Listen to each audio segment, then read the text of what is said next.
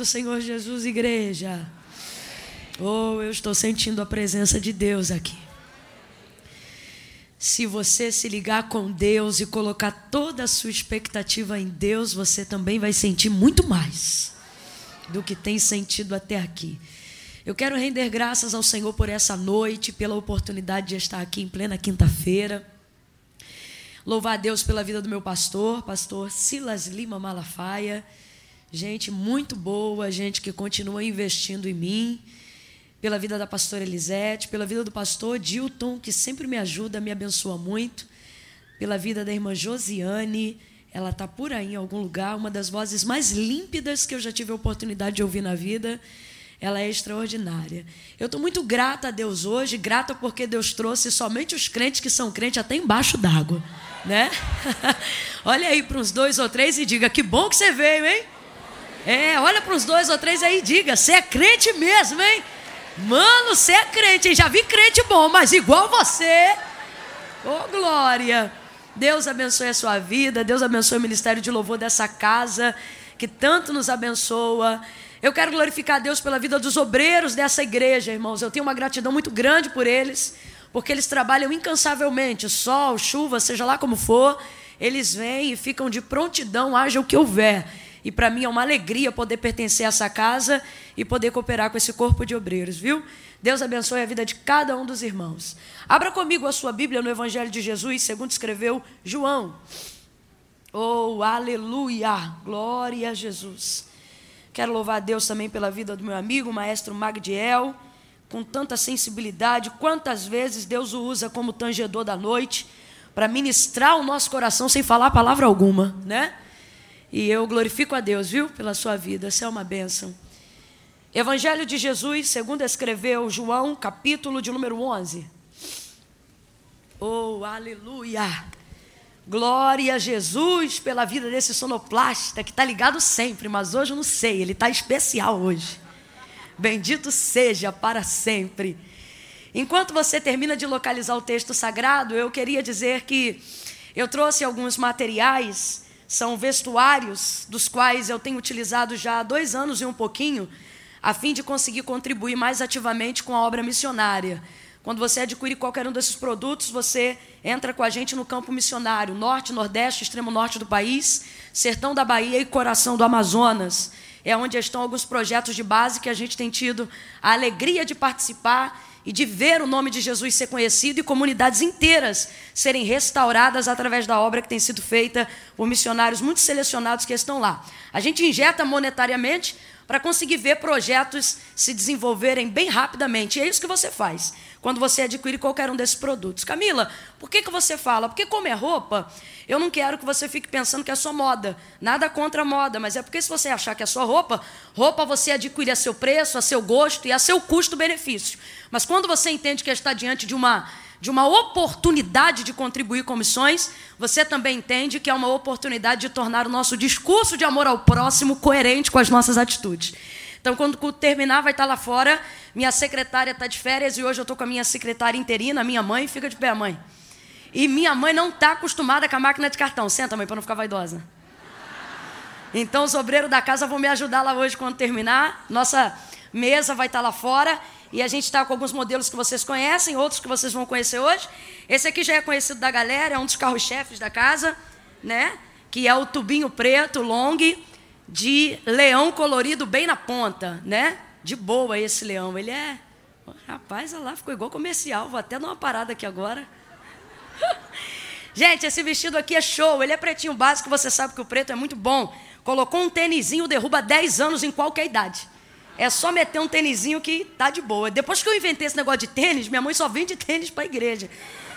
Mas enfim, tá lá, tem esse outro também, que é o vestido fé, né? Tema do qual eu vou falar hoje, fé, tem esse azul aqui com rosa pink, e tem também no preto e no cinza lá fora, se você desejar adquirir. Tem essa que minha mãe está vestindo hoje, que é a do leão todo no tule, dourado para mulherada, tá vendo aí? Ela tem um efeito atrás, uma costura evazia atrás, ó, tá vendo? Que dá um, um, um efeito evazia, mas é só atrás, não tem na frente. Resultado, vitória total, porque chapa a barriga e afina a cintura. E afinar a cintura é de Deus, irmão, de Deus. Né? E tem essa outra aqui que diferente dos outros modelos que são mais discretos, essa daqui não tem nada de, né? Daqui, ó. O pessoal que me acompanha já até sabe. Essa daqui é tipo assim: você quer brilho, minha filha? Toma brilho para você, né? De tule, punho duplo na lantejola. O pessoal diz assim: Ô oh, Camila, mas eu só vou para igreja. Como é que eu vou botar essa roupa para ir para igreja? Quando eu sair de casa, alguém vai perguntar: Ô oh, minha filha, você vai para o culto ou vai para a festa? Aí você diz para os dois, porque na minha igreja cada culto é uma celebração ao Senhor. E aí você faz os dois juntos, viu?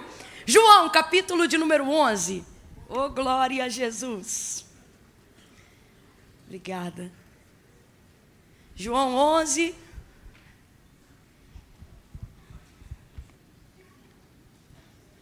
Versos 20 em diante. João 11, verso 20 em diante. Quem achou pode dar um amém. Diz assim: Ouvindo Marta que Jesus vinha, saiu-lhe ao encontro. Maria, porém, ficou em casa. E disse Marta a Jesus: Senhor, se tu estivesses aqui, meu irmão não teria morrido. Mas ainda agora sei que tudo o que pedires a Deus, Ele te concederá. E disse Jesus: Marta, teu irmão ressuscitará. E respondeu Marta: Eu sei, naquele grande dia. E Jesus disse: Eu sou a ressurreição e a vida. Quem crê em mim, ainda que esteja morto, viverá. Você pode dar um amém por essa palavra? Amém. Com a Bíblia sobre o seu assento, coloque ela sobre o seu próprio colo, ou se for o celular, fique à vontade, bote no seu bolso. Eu só preciso que você libere suas duas mãos agora, porque meu coração está incendiado com uma oração que foi me concedida pelo Espírito Santo.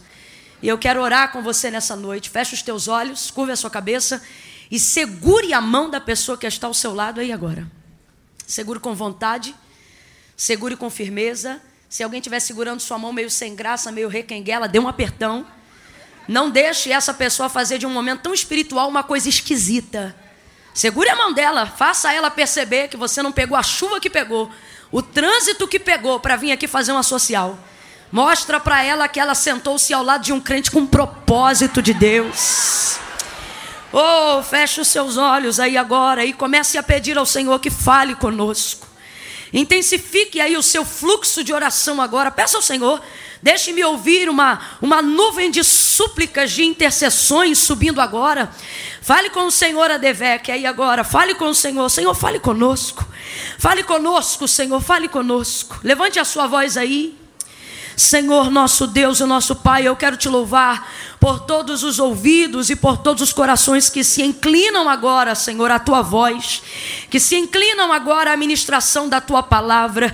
Eu quero te glorificar por todos aqueles que não conseguiram chegar e estão por algum motivo te acompanhando agora ao vivo pela internet. Aonde houver alguém conectado conosco, Senhor, nos alinha no mesmo espírito, repreendendo toda resistência, quer seja física, espiritual, ah, Senhor, psíquica, todo bloqueio, vai jogando por terra no poder e na autoridade do nome de Jesus. Fala conosco, Senhor. Fala conosco no profundo, no oculto e no escondido. Vai tirando toda a frieza, sentimento de preguiça, negligência, cansaço, postasia. Há poder no teu nome, há poder no teu sangue, Jesus.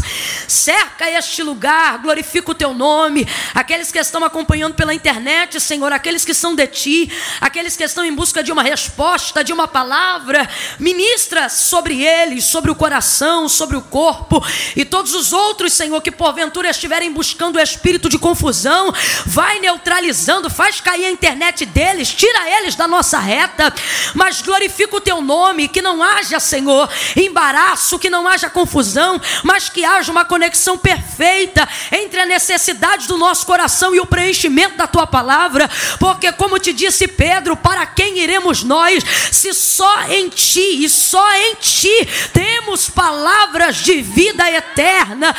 Estamos aqui numa quinta-feira, foi uma semana angustiante para tanta gente. Outros estão tentando lutar contra o cansaço para conseguirem prestar atenção naquilo que está sendo feito.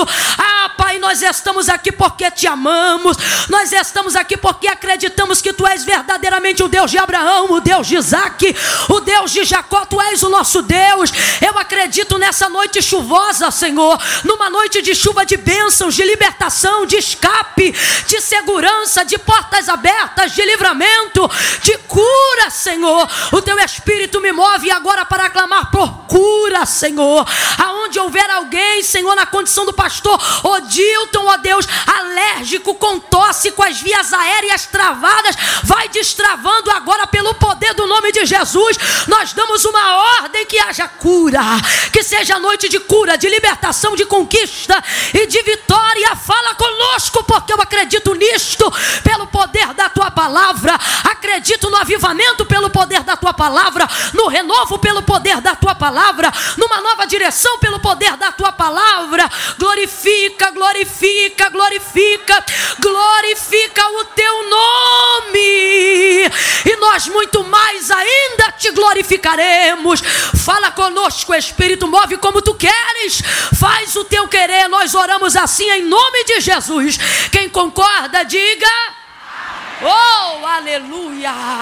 Amém, aleluia! Aleluia! Oh, Espírito! Oracande, guia sebrio, guia fai. La masuri andereba. Alamassuri, aleluia! Oh, aleluia, aleluia, aleluia! O Senhor é bom, oh, louvado seja o seu santo nome. Oh, glória a Deus, glória a Deus, glória a Deus. A narrativa do texto, em todo o contexto que nós acabamos de fazer menção aqui nessa noite de João 11, é muito conhecido, até daqueles que não são amantes íntimos da leitura da palavra de Deus, porque fala sobre um milagre extraordinário que ficou conhecido por todos que estão aqui, até aqueles que nem cristãos são, que é o milagre da ressurreição de Lázaro. Jesus o ressuscitou. Jesus estava decidido a fazer isso, a ressuscitá-lo, mesmo sabendo que ele já estava sepultado há quatro dias.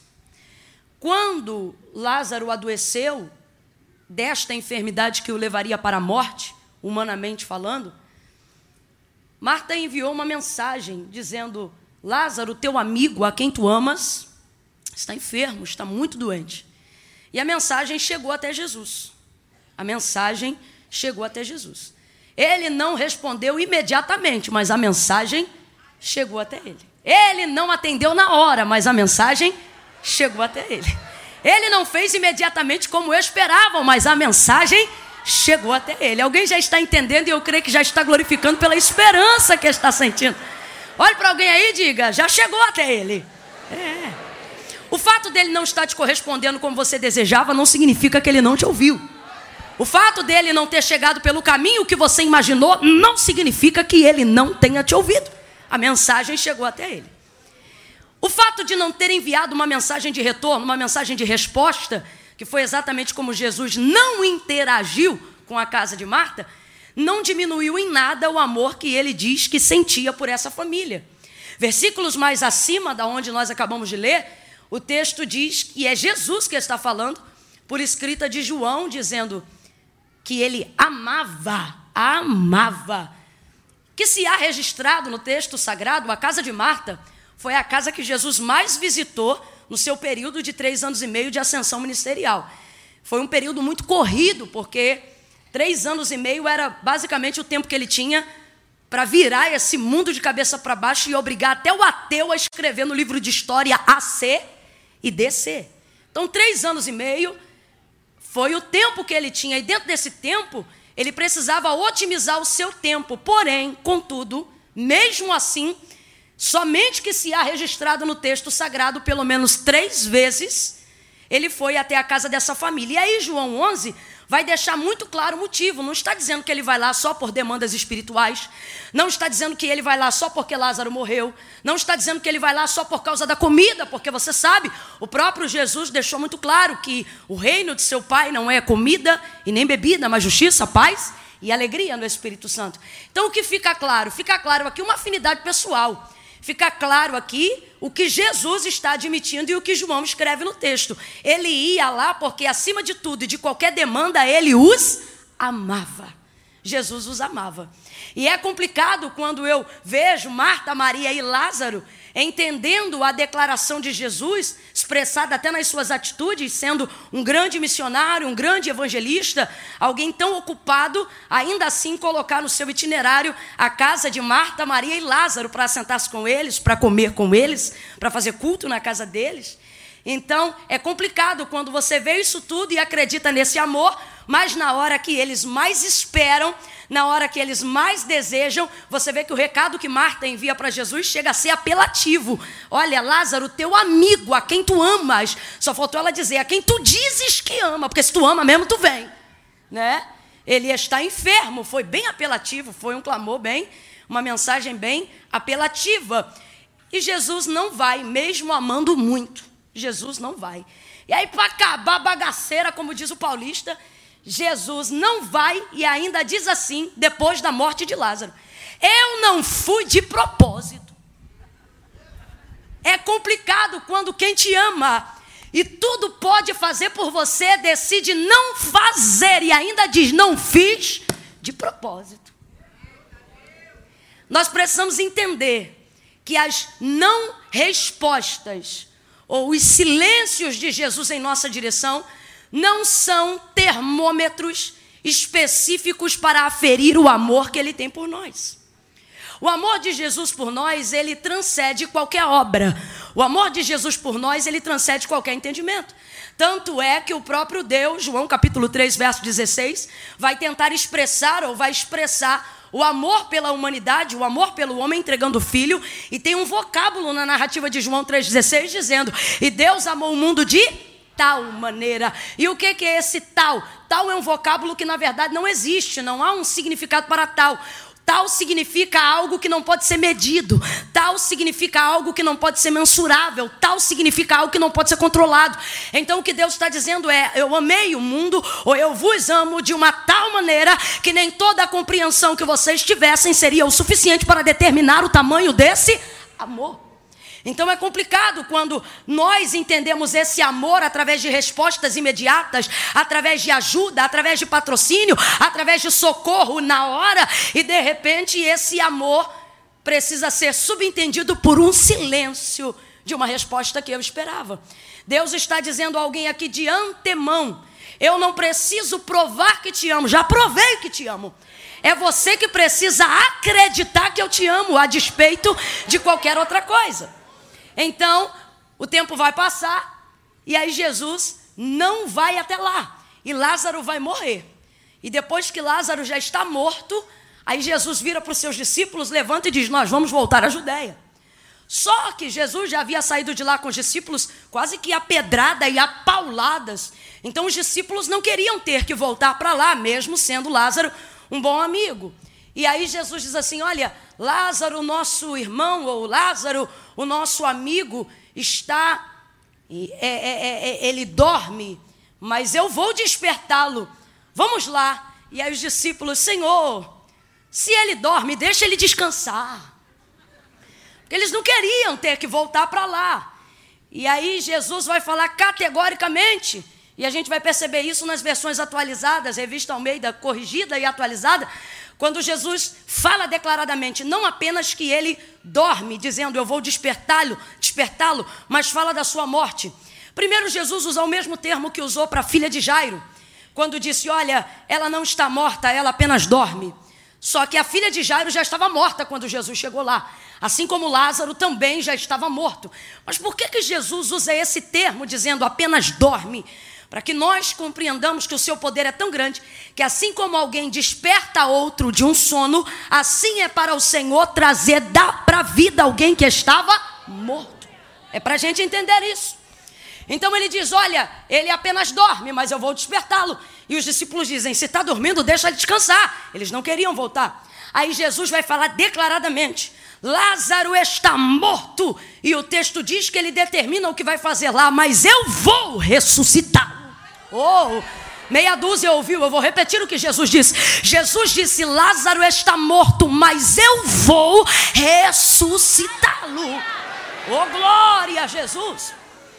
Ele disse: Eu vou ressuscitá-lo. Tudo que Jesus diz que vai fazer, ele faz. Ele não é homem para que minta, nem filho do homem para que se arrependa. Falaria e não cumpriria, diria ele algo e não faria, brincaria ele com os seus sentimentos? Claro que não. Ele é fiel, seja todavia o homem mentiroso, o homem falho e Deus sempre verdadeiro. Quando Jesus diz eu vou fazer, ele vai fazer. E ele está dizendo: Olha, Lázaro dorme, mas eu vou. Oh, aleluia! Oh, glória! Ei, eu vou despertá-lo. Jesus precisa de algum dos seus discípulos para despertar a Lázaro? Jesus precisa de alguns da sua cúpula ministerial para tirar Lázaro da sepultura?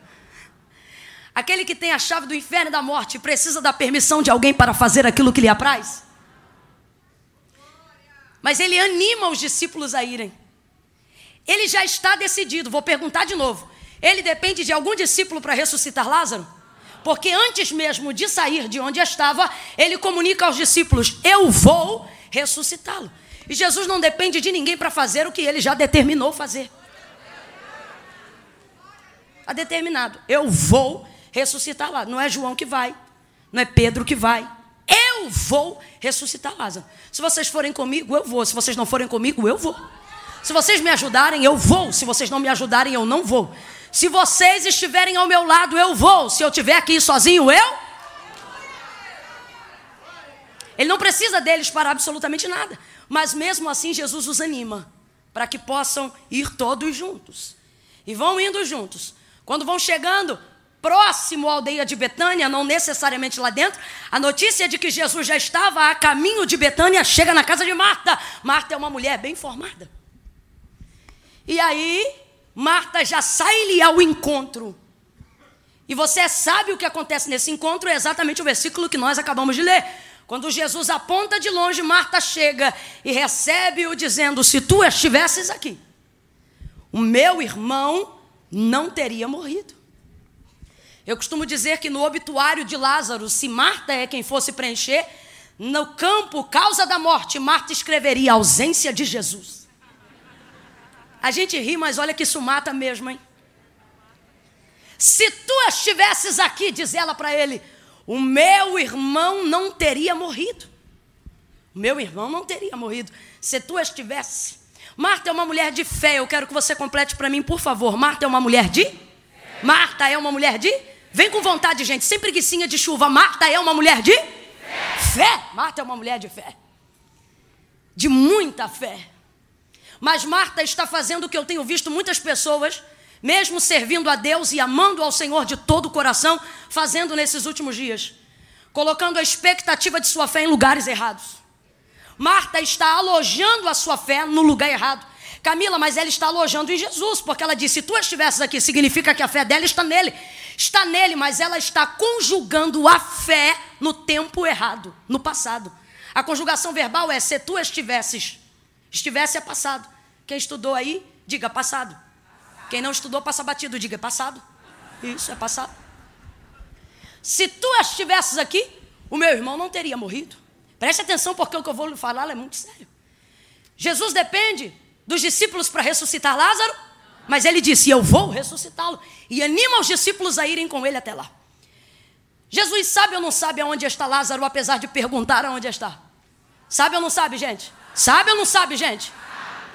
Mas ele, interpelado por Marta, vai fazer com que Marta dirija ele até o caminho onde ele sabe que Lázaro está sepultado. Responda para mim: Jesus depende de Marta para ressuscitar Lázaro? mas ele também não vai ao sepulcro antes de animar a fé de Marta. Quando ele disse, Eu vou ressuscitá-lo, é uma determinação dele, não depende de absolutamente ninguém. O que é isso aqui? Isso aqui é o poder da palavra de Jesus em movimento.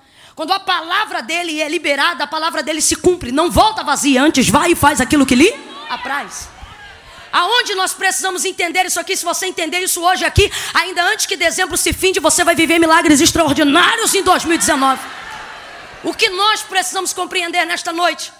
Nós precisamos compreender que temos fé, e eu tenho visto muita gente com muita fé, mas depositando e conjugando uma fé verdadeira num tempo equivocado. Se tu estivesses aqui, meu irmão, não teria morrido. A fé de Marta, sabe aonde está a fé de Marta? No passado. É quando você vive coisas no seu passado das quais você não acredita que Jesus tem competência para resolver agora, porque você queria que ele tivesse operado antes. Porque sua oração foi antes, seu pedido foi antes, sua campanha foi antes. Tem gente que está hoje aqui e está dizendo: é, eu vim terminar para 2020, porque em 2019 não precisa mais. Eu esperava antes. Uma fé no passado é uma fé que não resolve absolutamente nada. Marta tem tanta fé, tanta fé, tanta fé que ela crê até no passado. Só que fé no passado não resolve nada. Se tu estivesses aqui, o meu irmão não teria morrido. Camila, será que eu faço isso de vez em quando? Tem gente que está fazendo isso até hoje. Ah, se eu tivesse conhecido Jesus antes. Ah, se eu tivesse casado com fulano primeiro. Ah, se eu tivesse aceitado aquela oportunidade. Ah, se eu não tivesse perdido isso ou aquilo. Ah, se fulano não tivesse me deixado. Ah, se eu não tivesse engravidado tão cedo. Ah, se eu não tivesse ficado mãe solteira. Ah, se eu tivesse concluído a faculdade. Ah! Ei, eu sei ah, ah, ah. Só que Jesus está ali agora, Marta. Mas Marta só conjuga a fé no passado, porque Marta crê tanto que crê até no passado. Mano, você pode ter a maior fé do mundo, mas se você conjugar ela no tempo errado, não vai acontecer? Por mais que você creia. Preste atenção. A palavra de Deus diz que a fé vem pelo ouvir e o ouvir da palavra de Deus. O que eu tenho visto as pessoas fazerem no último tempo? Eu tenho visto elas acharem que Deus precisa da fé delas para ter poder de realizar coisas. Preste atenção. Deus não precisa da minha fé para absolutamente nada. Camilo, o que você está dizendo? Estou dizendo que a minha fé não dá para Deus o poder de fazer coisas. Se eu creio, Deus pode. Quando eu não creio, Deus continua. Se eu creio, Deus é. Quando eu não creio, Deus continua. Se eu acredito, Deus faz. Quando eu não acredito, Deus continua na vida de outra pessoa. Mas faz. Porque a minha fé não respalda quem Deus é. Não, Camila, não. Por que não? Porque Deus não depende da minha fé para nada. Isso fica provado na palavra de Deus, gente. Eu não vim aqui lançar filosofia barata, não. Gênesis capítulo de número 1. O autor da carta aos Hebreus vai deixar claro que tudo aquilo que existe ele diz: não é prova aparente do que se vê, mas céus e terra foram criados pelo poder da Sua palavra. Então, para ter uma, uma fé verdadeira, primeiro você precisa ter uma palavra genuína, a palavra de Deus. Quando você tem a palavra de Deus, você não conjuga a fé no lugar errado. Vamos de novo lá para Gênesis 1. Olha o que o texto vai dizer: No princípio a terra era sem forma e vazia. Havia trevas sobre a face do abismo e o Espírito de Deus. O Espírito é de quem? Vem, gente, o Espírito é de quem? O Espírito de Deus se movia sobre a face das águas. De novo, o Espírito é de quem? Não é do Satanás, não? Não está lá em trevas, mas não é não? Não. O Espírito de se movia sobre a face das águas. Se movia sobre a face das águas. Aonde? Aonde estava no limbo, em trevas, em meio ao caos de uma irrealidade que não funcionava, que não existia absolutamente no meio do nada.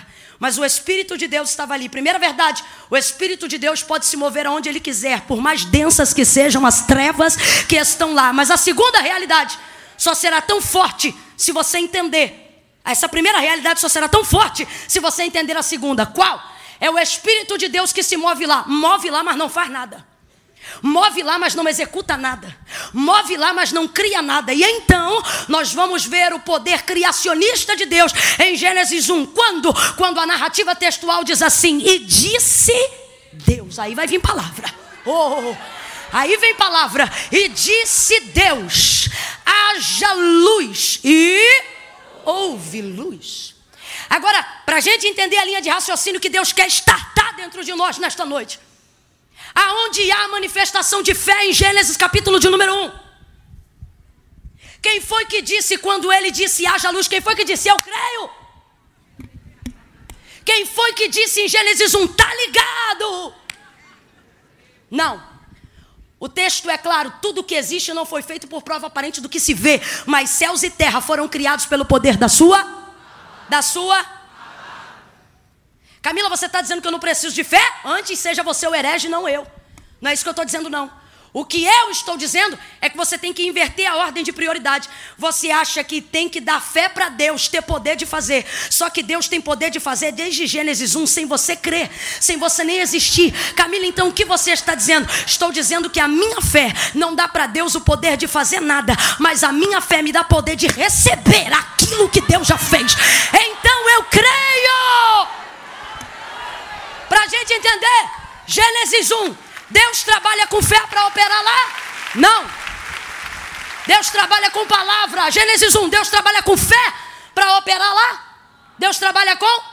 É eu que preciso de fé para crer que o Deus de Gênesis 1 é o meu Deus. É eu que preciso de fé para crer que tudo que existe e está diante de mim foi feito pelo poder da Sua palavra. Então eu não posso tratar a palavra de Deus como se fosse uma coisa abstrata. Eu não posso tratar a palavra de Deus como se fosse qualquer coisa que anda por aí. Eu tenho que entender, meu irmão, que quem tem uma palavra tem tudo, mesmo que ainda não apareça nada. E a minha fé, a minha fé, vai fazer manifestar o que? Aquilo que já existe. Alabai, a Sérgia. Só falta aparecer. Sacode alguém aí, diga quem precisa de fé é você. É, quem precisa de fé é você. Crendo ou não crendo, Deus é. Crendo ou não crendo, Deus faz. Crendo ou não crendo, Deus pode. Mas por que, que eu tenho fé? Porque quando eu creio, é na minha vida que Ele faz, é o endereço da minha casa que Ele escolhe, é o ministério que Ele levanta. Oh, aleluia!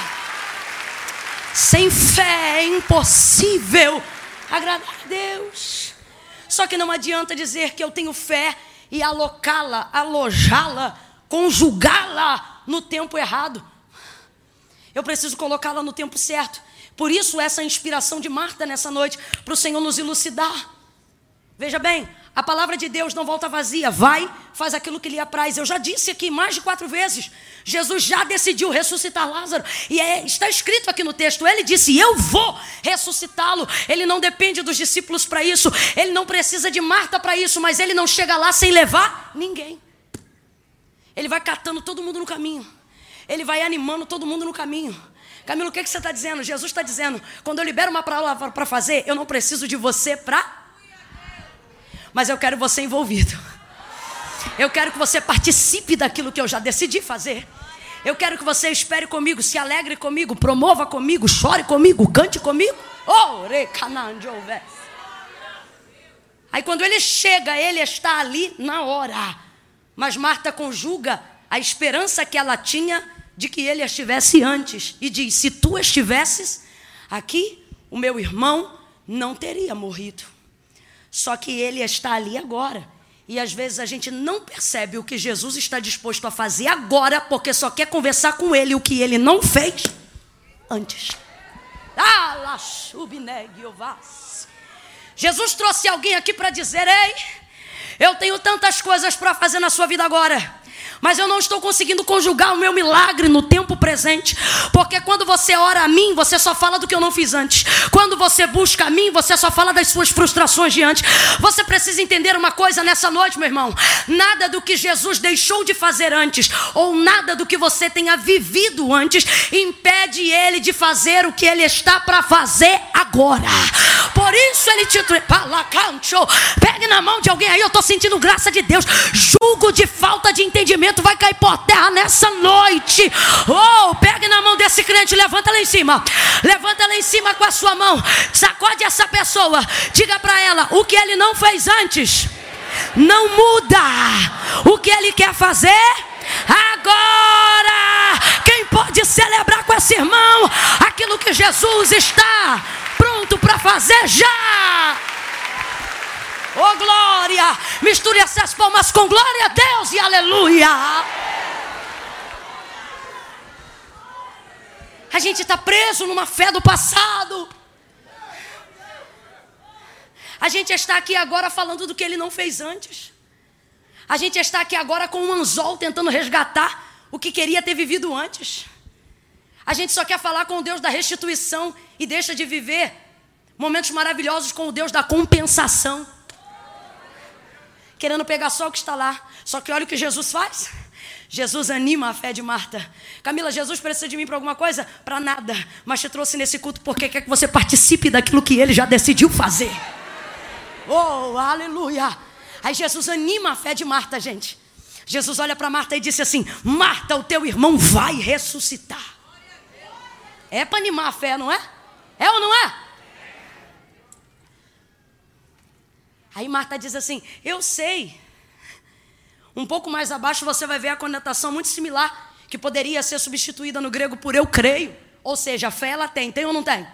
Só que está depositando no tempo errado, está conjugando no verbo errado, está investindo e está colocando expectativa no tempo errado. Ele olha para ela animando e diz: Marta, o teu irmão vai ressuscitar. Aí ela diz: Eu sei, poderia ter substituído por eu creio naquele grande dia. Olha o que, que Marta vai fazer. Ela pega a fé que estava alojada no passado e dispara direto para o futuro. Naquele último dia. Quem está me ouvindo, diga amém. Quem está entendendo, diga é comigo. Tira a fé do passado e joga lá no futuro.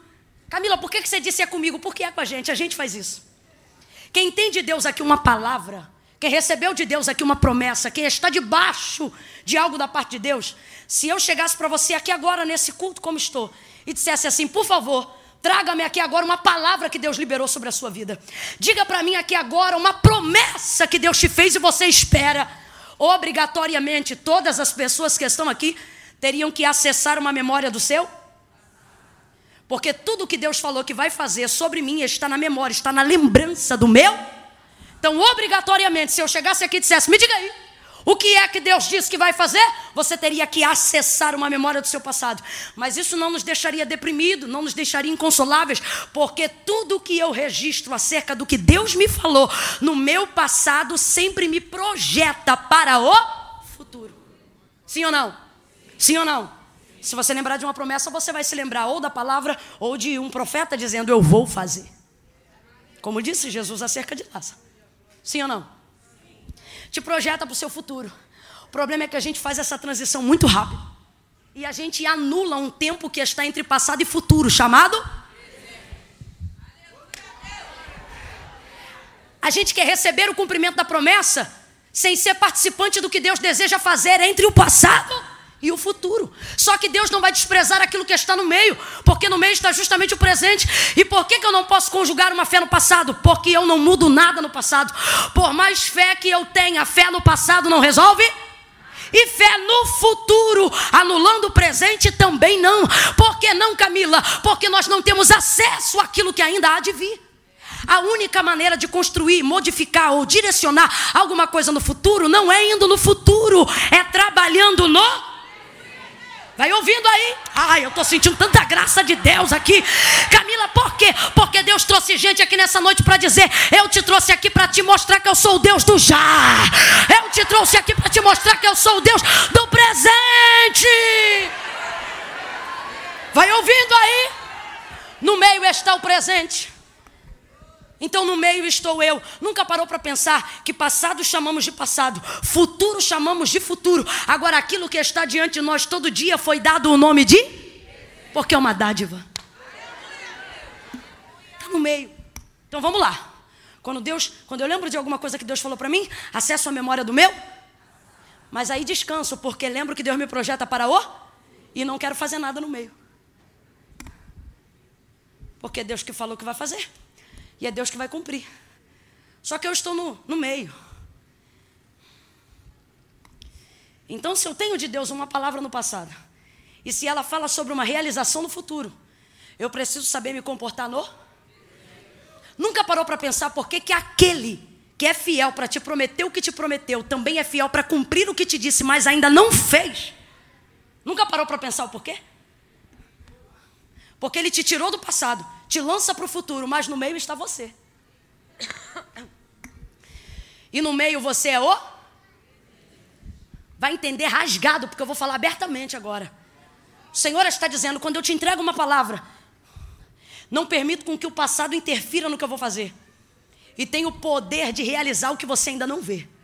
Agora, para que isto aconteça, você tem que decidir. Se estando no presente, você vai ser a ponte que liga ou o abismo. Ah, que separa as duas. Olhe para alguém aí, porque eu sinto de Deus uma atmosfera profética de confronto da nossa vida. Olhe para alguém aí agora e diga: e aí?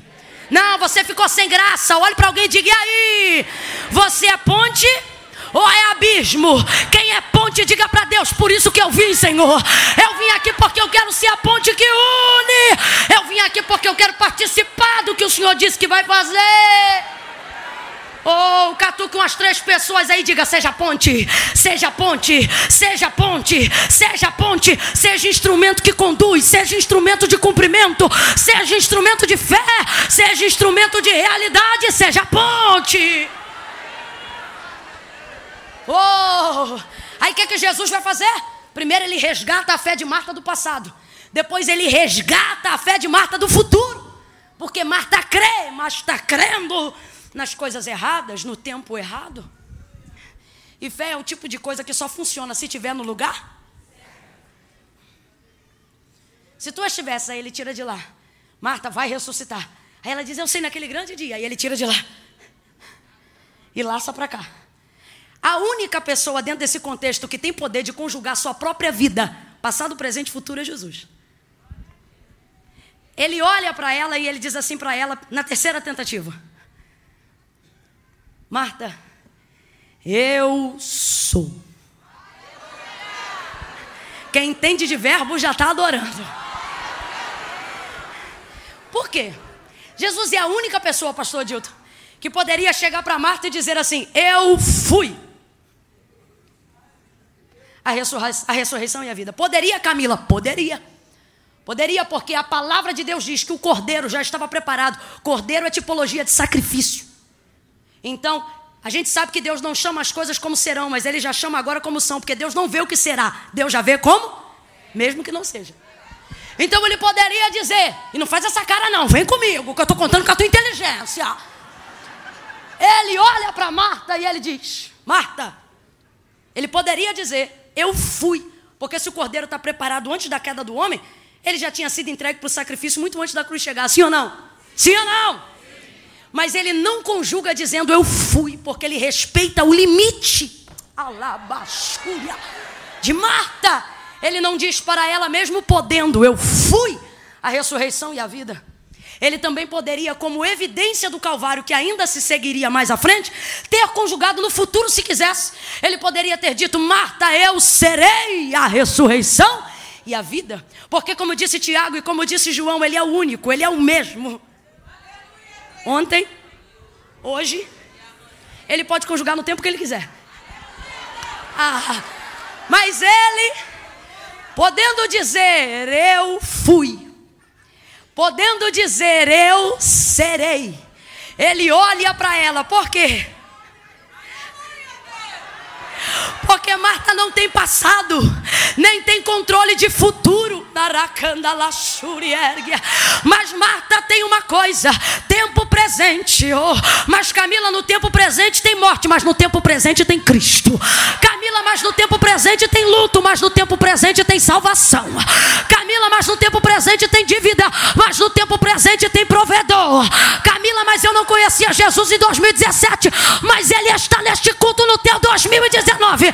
Oh, ele olha para ela e não diz eu fui, ele olha para ela e não diz eu serei, ele olha para ela, conjuga comigo, igreja, e diz eu. Oh. Aleluia!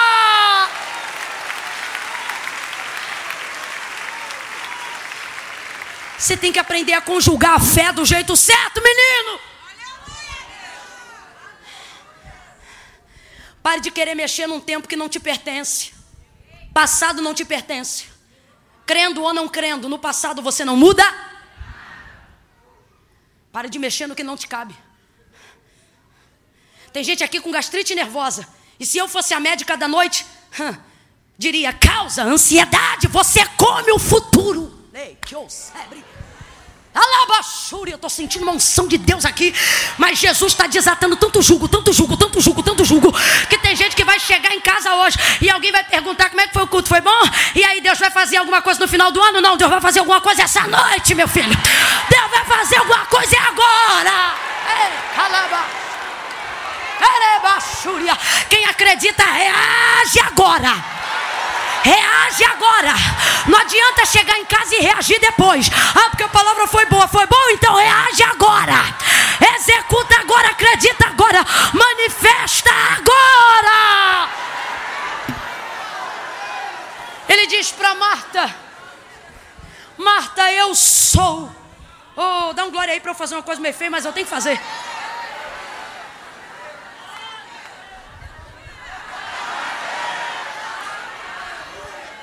Me ajuda, crente.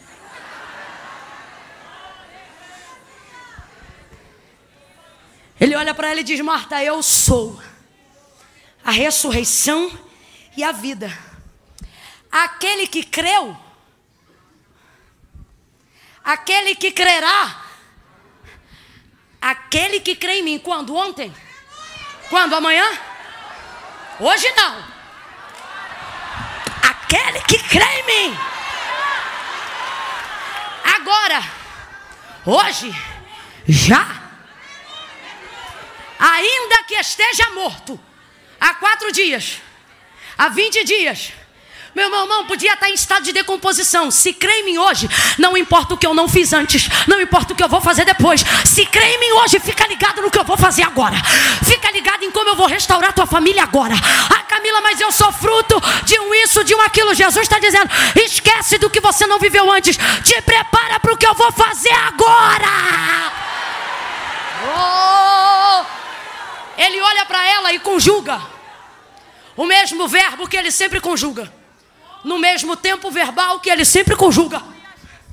Ele chegou para Abraão, Gênesis 12, e ele disse: Abraão, eu sou. 400 anos mais tarde, ele chega na sassa, queima diante de Moisés. E ele diz: Moisés, diga ao povo que eu.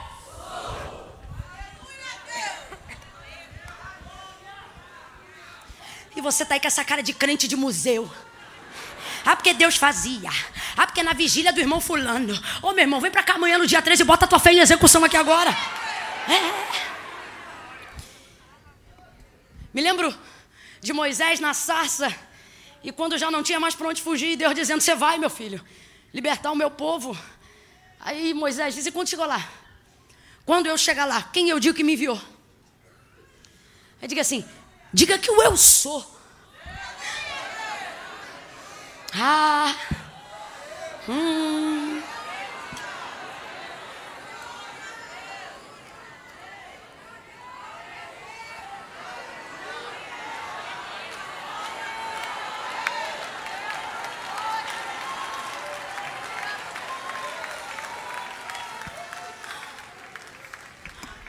Ele poderia ter dito: Eu sou girê.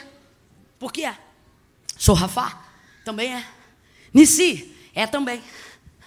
Ele poderia ter dado qualquer um dos nomes que ele tem, ele poderia ter dado qualquer uma das classificações que ele é. Mas ele resume tudo num bojo e diz: Fala que eu sou. Duas coisas. Primeiro, porque se ele chega lá dizendo eu sou, ele está deixando claro que é o Deus de Abraão. E eles vão se lembrar: epa, peraí, passou 400 anos, mas o Deus dos nossos pais ainda se lembra da gente. Então esse seria o codinome para trazer a conexão para Abraão e entender que era o Deus de Abraão, o Deus de Isaac e o Deus de Jacó. Só que isso também tem muito mais no bojo. E aí a gente vai ver um pouco mais para frente quando o povo começa a caminhar com Deus e com Moisés no deserto. Naquele eu sou ali, parafraseando para a gente entender com licença da liberdade de expressão, Deus está dizendo assim para Moisés: Moisés, eu sou tanta coisa que não é 30 minutos de conversa de sassa que você vai saber quem eu sou. Não, Deus, não. Porque eu sou muita coisa. E aí vamos tentar resumir mais ou menos para a gente entender? Deus está querendo dizer assim: eu sou sandália que não acaba, eu sou roupa que não consome. Eu sou maná que desce todo dia na fidelidade de cada dia. Oh. Eu sou a água que sai da rocha, eu sou azeite que jorra da pedra. Eu sou coluna de fogo durante a noite, eu sou nuvem de glória ao redor do arraial durante o dia. Eu sou aquele que vence sem espada, que protege sem escudo. Eu sou aquele que te dou a terra da herança que você não trabalhou. Sabe o que, é que ele está dizendo? Eu sou o que você precisar que eu seja, na hora que você precisar que eu seja. Eu sou o socorro, disse Davi, presente na hora da angústia. E tem alguém aqui agora me ouvindo dizendo: Ah, Camila, mas você não sabe de onde eu venho. Ah, mas você não sabe o que eu passei. E o Senhor está dizendo: Filho, ainda antes que houvesse dia. Vem, Mag, vem, Mag, vem, Mag, senta aqui. De oria. Já parou para pensar nesse texto? Ainda antes que houvesse dia, depois. Ah antes, depois. Ele está dizendo: não sou antes, nem depois. Ele está dizendo: eu sou entre os dois, Alfa e Ômega. Camila, o que, é que você está dizendo? Deus está dizendo: para de me adorar nas pontas e começa a entender que eu sou o homem do meio. Começa a entender que eu estou no presente com você. Isaac sabia: o meu Deus é o Deus de Abraão, meu pai. Mas quando ele teve experiência com Deus, aí ele soube: agora eu sei que o Deus de meu pai também é o meu. Jacó sabia quem era o Deus de seu pai, mas depois que ele teve experiência com o Senhor, ele disse: Agora eu sei que o Deus do meu avô e o Deus do meu pai também é o meu. Deus de Abraão, Deus de Isaac, Deus de Jacó. Já parou para pensar nas três gerações patriarcais de Abraão? Deus que fala, Abraão. Deus que cumpre, Isaac. Deus de Jacó, Deus que mantém o que cumpriu. Da sustentabilidade. Deus está dizendo: sou contigo no começo, sou contigo no fim, mas não abro mão de trabalhar com você no que é o tempo presente. Deus está dizendo: eu não anulo a sua participação, eu não anulo a sua fé. Eu não preciso de você para colocar Lázaro de pé, mas eu não anulo você me levar até o sepulcro. Eu não anulo a sua presença comigo enquanto eu caminho. Eu vou cumprir as promessas que eu te prometi, mas caminha comigo. Eu quero você no meio. Gênesis 12 já parou para pensar? Deus chega para Abraão e diz assim: Abraão, anda na minha presença Perdão, isso é 18. Ele chega no 12 e diz assim: Abraão, sai da tua terra, da tua parentela, e vai para a terra em que eu vou te mostrar. A terra é Canaã. Deus diz para Abraão que é Canaã? Não, ele diz que é uma terra, mas fala o nome da terra? Porque Deus nunca chamou Abraão para ver Canaã. Deus está chamando Abraão para quê? Andar com ele. Está entendendo? Deus está dizendo: tenho poder para fazer cumprir da noite para o dia o que eu te prometi. Mas eu não quero fazer sozinho por mais que eu possa. Eu quero andar com você no meio. Eu quero te mostrar que eu sou Deus contigo no tempo presente. Eu quero te tirar dos teus traumas do passado. Eu quero neutralizar essa sua ansiedade acerca do futuro. Oh, vem pro meio. Deva sério. Vem para o presente. Camila não está forçando a barra, não. Se eu estou forçando, a Bíblia também está. O texto diz que o da direita tinha sido crucificado com ele, o da esquerda também. Aí pegaram um pedaço de pau na mão para quebrar as pernas do da direita e quebraram para quebrar as pernas do da esquerda e quebraram. Mas João disse: Eu estava lá e vi até o final. Chegando-se, porém, a Jesus que estava no visto que já estava morto, foram para lhe quebrar as pernas, mas não puderam, porque sobre ele havia uma palavra que lhe dizia: nenhum dos seus ossos pode ser quebrado. Jesus era o homem do meio, ele é aquele que quer te fazer andar entre o que ele falou e aquilo que ele vai cumprir. Disseram para Nabucodonosor: não colocaram os três jovens, então por que é que eu vejo quatro e o quarto caminha no meio deles, como se fosse o filho do. Ele entrou numa sinagoga e pode liberar a palavra de onde estiver para curar quem quiser, sim ou não? Mas disse para a mulher, encurvada: Levanta e vem para cá. E chamou ela bem para o. Olhou para um homem de mão mirrada na Suriheva. E disse para ele: Levanta e vem para o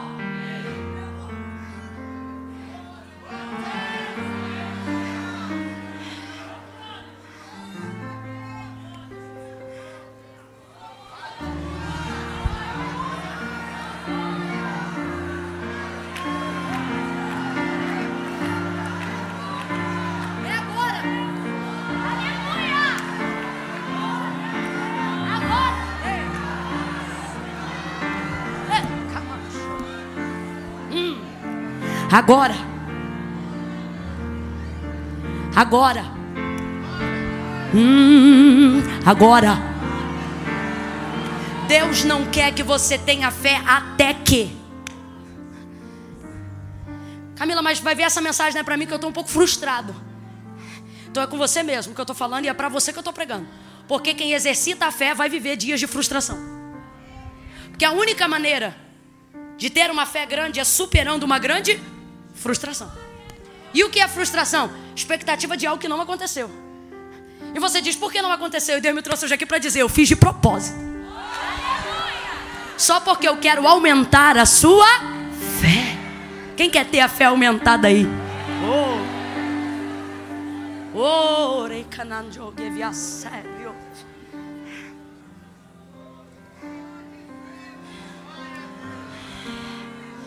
Ele diz, Marta, Onde o puseram? Aí ela leva ele lá. Ele diz: Tira a pedra. Aí ela diz: Senhor, já cheira mal. Ele está aí dentro há quatro dias. Marta, eu sou a ressurreição e a vida. Aquele que crê em mim, ainda que esteja morto, viverá. Deus está dizendo: Vou fazer coisas no seu futuro, desde que você creia agora. Desde que você manifeste a sua fé no seu presente. Eu quero orar hoje aqui para que Deus aumente a sua fé. E se para isso ele tiver que elevar você a limites de frustração, aonde respostas imediatas das quais você precisava em tempos de urgência não chegaram, que Deus continue te dando fidelidade quando te faltar fé, para que assim, oh, revassúria, você possa entender que Ele vai aumentar a sua fé. Camila, minha situação é muito difícil. Concluindo o versículo que eu havia dito, não sou eu que estou dizendo, é Ele mesmo que diz pela boca do profeta Jeremias: Ainda antes que houvesse dia, eu sou, e ninguém há que possa fazer escapar das minhas mãos. Operando eu, quem impedirá? Quatro dias não são nada para o Senhor. Oh, aleluia. Eu não sei qual é a sua causa, mas o Senhor está dizendo: Eu sou. Eu não sei qual é o seu trauma, mas Ele está dizendo: Eu sou. Eu não sei qual é o alvo de sua ansiedade, mas Ele te trouxe aqui nesta noite para dizer: Eu sou. Fica de pé se você acredita nisso. Oh, aleluia. Aleluia. Aleluia. Ele ressuscitou a Lázaro. E como eu disse no início, ele não dependia de ninguém para fazer o que ele já estava decidido a fazer. Mas mesmo assim, ele levou todo mundo para o lugar do milagre. Ele não precisava nem ter feito a oração que ele fez, gente. Ele mesmo ora e vai se justificando diante de Deus, dizendo: Pai, eu falo aqui contigo agora em voz alta e ele diz: Porque eu sei que tu me ouves. Aí ele diz: Mas eu sei que tu sempre me ouve. Só que eu estou fazendo assim para que eles vejam que o Senhor me ouve e assim eles possam crer. Jesus depende da fé deles para ressuscitar Lázaro, gente? Não. Mas ele está dizendo: Pai, eu vim aqui animar a fé deles a despeito do que eu posso fazer. Porque eu quero que eles se alegrem comigo, que eles participem comigo, que eles glorifiquem o teu nome comigo porque assim o teu nome será muito mais glorificado. Então ressuscita ele e disse: Lázaro, vem para fora. Ele já estava lá há quanto tempo? O rim já tinha parado de funcionar há quantos dias? O baço já estava em estado de putrefação há quantos dias? Imagina o baço tendo que dar um jeito. O fígado tendo que dar um jeito. O rim tendo que dizer: Vambora, meu filho, volta a trabalhar. O sangue descoagulando e dizendo: Vambora, vambora, começa a girar. O cérebro morto, a massa cinzenta apagada. E tudo ecoando: Lázaro, Lázaro, Lázaro, Lázaro, Lázaro, oh, oh, oh, oh. Eu acredito que esse Jesus é tão poderoso, como diz um pastor amigo meu. Ele chegou na porta do sepulcro e disse Lázaro, para depois dizer sai para fora. Porque se ele chama, vem para fora, vem todo mundo de uma vez só. Chamou Lázaro. Olha para mim, eu vou orar agora. Tira a sua fé do passado. Tire ela da ansiedade do futuro. E comece a manifestar a fé que você tem em Deus. Fecha o olho, curva a cabeça. Oh, glória a Deus. Glória a Deus. Glória a Deus. Glória a Deus. Glória a Deus. Abraão foi fortalecido na fé, dando glória a Deus. Glória a Deus. Quer ser fortalecido na fé? Glória a Deus. Vai exaltando ao Senhor aí agora. Orei, oh,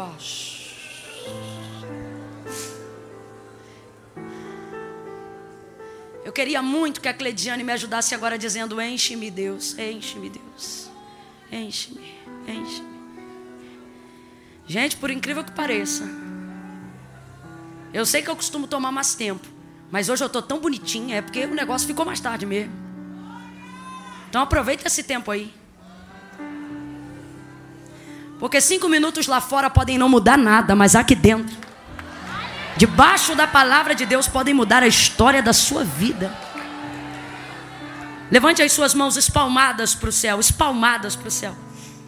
Senhor, em nome de Jesus, nós estamos aqui, Senhor, debaixo desta palavra do Deus do haja, do Deus que se manifesta, do Deus presente, do Deus Emanuel, Deus conosco. Deus! Deus de Abraão, Deus de Isaac, Deus de Jacó, o nosso Deus, Deus. Nós queremos te clamar, nós queremos fazer uso do privilégio que em Cristo nos foi concedido. A criação te chama Senhor, os anjos te chamam Santo, mas nesta noite nós te chamamos Pai Nosso. Pai, responde-nos, Senhor. Mas se todavia, para animar a nossa fé, para melhorar a qualidade do nosso clamor, se todavia, para aumentar as nossas expectativas em Ti, tua resposta não foi imediata. Faça com que a nossa fé seja imediata, independente da resposta. Faça-nos continuar crendo apesar do luto. Ajude a nossa fé. Repreende a nossa incredulidade. Faça-nos continuar sonhando, mesmo diante de agonias. Faça-nos continuar acreditando, mesmo diante do cansaço. Deus, nós queremos romper em fé. Deus, Deus. Nós te clamamos nesta noite, Senhor, por uma fé verdadeira. Nós te clamamos nesta noite por uma fé sincera. Nós te clamamos nesta noite por uma fé genuína. Nós te clamamos nesta noite por uma fé avivada. Nós te clamamos nesta noite por uma fé verdadeira. Enche-nos de fé, Deus. E glorifica o teu nome. Remove a ansiedade. Cura essa pessoa agora da gastrite nervosa. Visita agora o estômago dela, repreende toda a bactéria que tem entrado pela ansiedade, a porta de ilegalidade para todos os males da alma, síndrome do pânico, o Senhor te repreenda, em nome de Jesus, sai. Vai tirando o medo, vai tirando o medo, e vai dando lugar para fé, vai dando lugar para ousadia, vai dando lugar para coragem. Enche! Uau! Faça desse louvor uma oração, em nome de Jesus, em nome de Jesus. Levante a mão e diga: Enche-me. Enche Mais uma vez, enche. Enche-me. Enche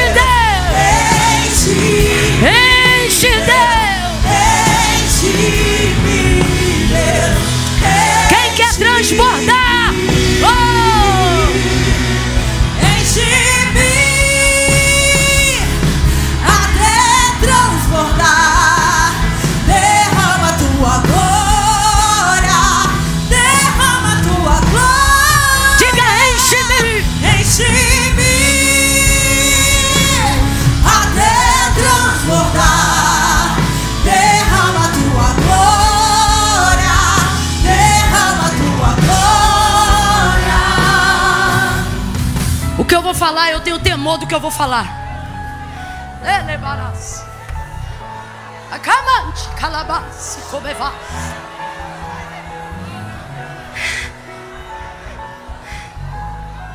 Mas a gente precisa não só ter fé, mas ter coragem. Então agora eu vou fazer uso da coragem que Deus tem me dado para falar o que Ele quer que eu diga. Porque fé sem coragem, fé sem ousadia não manifesta nada.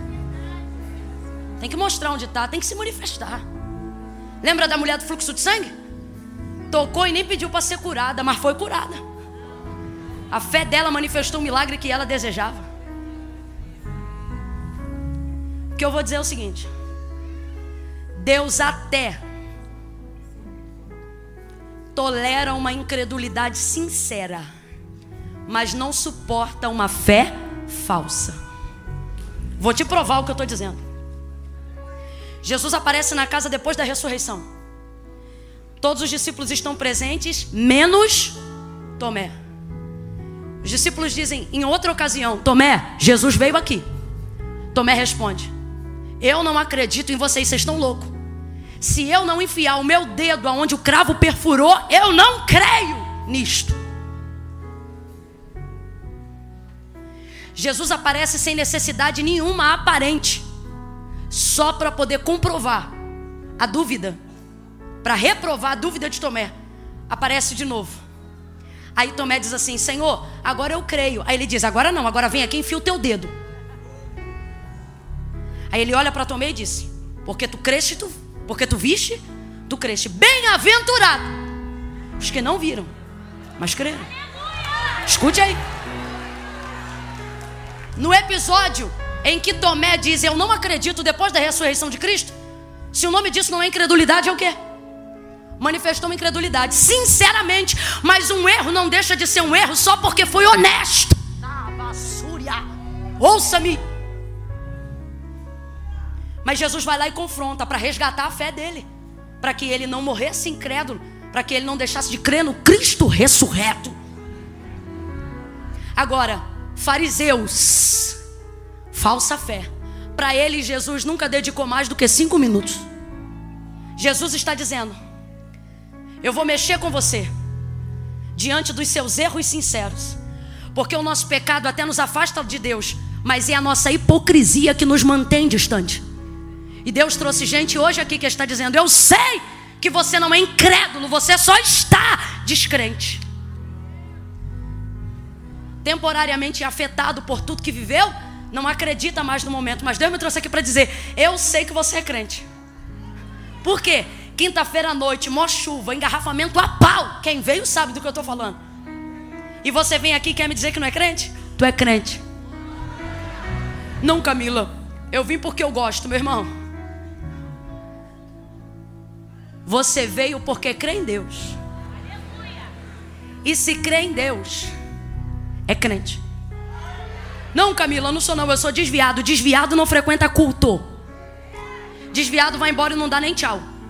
Você diz que é desviado e tá aí parado do teu lugar. Tem crente querendo caçar bolsa para ir embora e o desviado tá assim: "Eita, que Deus está falando comigo". Tu é crente? Quando eu contar três, se é três, Vou passar para o pastor Dilton no 3. Quem tiver afastado dos caminhos do Senhor. Quem tiver temporariamente incrédulo, mas está aqui porque é crente. Não, Camila, eu não sou não. É sim. Conhece o nome de um monte de santo, mas quando a coisa aperta, você diz: a poder ainda é fervoroso no sangue de Jesus. É crente. Não, Camila, eu não posso ir aí não, que eu tenho que resolver minha vida. Depois que eu resolver minha vida, eu vou. Isso aí não é fé. Fé você manifesta antes de acontecer. Para quando acontecer, todo mundo vê que você tinha. Camila, depois que eu casar, eu vou. Eu estou pedindo tua certidão de casamento, garota. Vem como você estiver. Vem do jeito que você. Camila, eu estou na galeria, vou ter que descer? Vai. Não, Camila, mas é meio longe, eu vou ficar aqui onde eu estou. Deus sabe, sabe, mas não concorda. Porque não foi Camila, foi Jesus que disse: Quem me confessar diante dos homens, eu confessarei diante do meu Pai que está no céu. Olha o que ele diz. Mas quem se envergonhar de mim. Por que, ele não diz quem não crê? Porque o problema não é falta de fé, é excesso de vergonha. Camila, então o que, que eu faço? Faz igual essa irmã. Coloca a vergonha no bolso, descola o pé do chão e vem caminhando. E vem caminhando. Quando eu disser três, quem está afastado, descola o pé do chão. Camila, mas eu creio. Crê? Então faça como ela, manifeste a fé. Camila, sou de uma igreja aqui perto. Posso ir aí na frente receber oração? Não. Só quero agora quem sabe que está afastado. Quem sabe aonde é o centro da vontade de Deus, mas se afastou. Ah, Camila, quinta-feira que vem, domingo que vem, o Senhor está dizendo: não é que vem, é hoje. Manifeste a sua fé hoje. Manifeste a sua fé hoje. Crede em Deus e estareis seguros. Crede que eu sou profeta e prosperareis. Eu conto um. A igreja vai parar de aplaudir por cinco minutos. Vai levantar a mão e vai começar a orar agora, orar agora, orar agora. Quem já serve ao Senhor, levanta a mão. Não finge que está orando, não. Comece a orar, comece a orar. A igreja vai orar agora. Eu conto dois. Camila, sou eu. Mas como é que eu vou, Camila? Eu tenho uma situação tico-tico no fubá para resolver. Vem você, o tico-tico e o fubá. Vem do jeito que você tiver. Vai orando. Eu conto dois e meio. Camila, sou eu. Eu estou afastado temporariamente incrédulo, porém crente. E enquanto você pregava, Jesus animou a minha fé. Enquanto você pregava, o Espírito Santo me disse que é possível. Jesus está dizendo a alguém aí na galeria: até quando você vai lavar louça falando comigo? Vai dirigir carro falando comigo? Mas na hora de manifestar do lado de fora a fé que você tem do lado de dentro, vai fingir que não me conhece. Vem agora, 2 e 40 A igreja levanta a mão, levanta a mão e começa a dizer: Enche Deus, enche-me.